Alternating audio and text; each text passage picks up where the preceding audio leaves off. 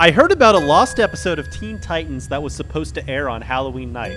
My friend Caleb told me that his dad worked at Cartoon Network and he said they made a Halloween special, but it was too uh, fucked up, but they starred out the U and fucked up to release on TV. the episode was put in a vault, and everybody at Cartoon Network forgot the combination to it because they either got fired or died. it started at the Titans Tower. All of the Teen Titans were getting ready to go trick or treating. They were all wearing costumes. Robin was dressed up like Batman. Raven was dressed like a cute girl girl. Beast Boy was dressed up like a plate of bacon. Ha ha. The only one who didn't want to go trick or treating was Cyborg because he was too old.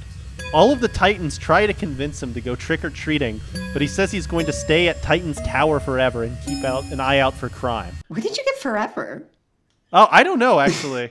That you just like threw that. That was your just Salt Bae. You just yeah, spiced that in. Yeah, I was, yeah, I was adding a little flair to it.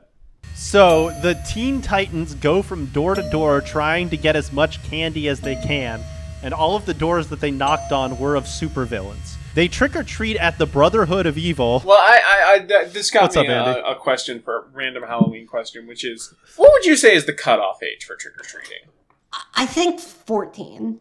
Mm. 37. Fourteen seems like a good a good cutoff point. Yeah. Like once you're in high school. If you have a, a drinking problem, you can go trick or treating. for as long as you have a child's heart, you can go trick or treating. yeah. If you're in a wheelchair, you can go trick or oh. treating. Oh. Yeah, if you're if you if you're in a wheelchair, but you but you still like are in touch with your inner child, you can go. If you're Yeah. like 78 years old, but you still like rock a beanie and like See, overalls, uh, I, I was I was go. thinking of a guy who got like a replacement heart from like a dead cadaver from like a kid cadaver or something. Like just Yeah.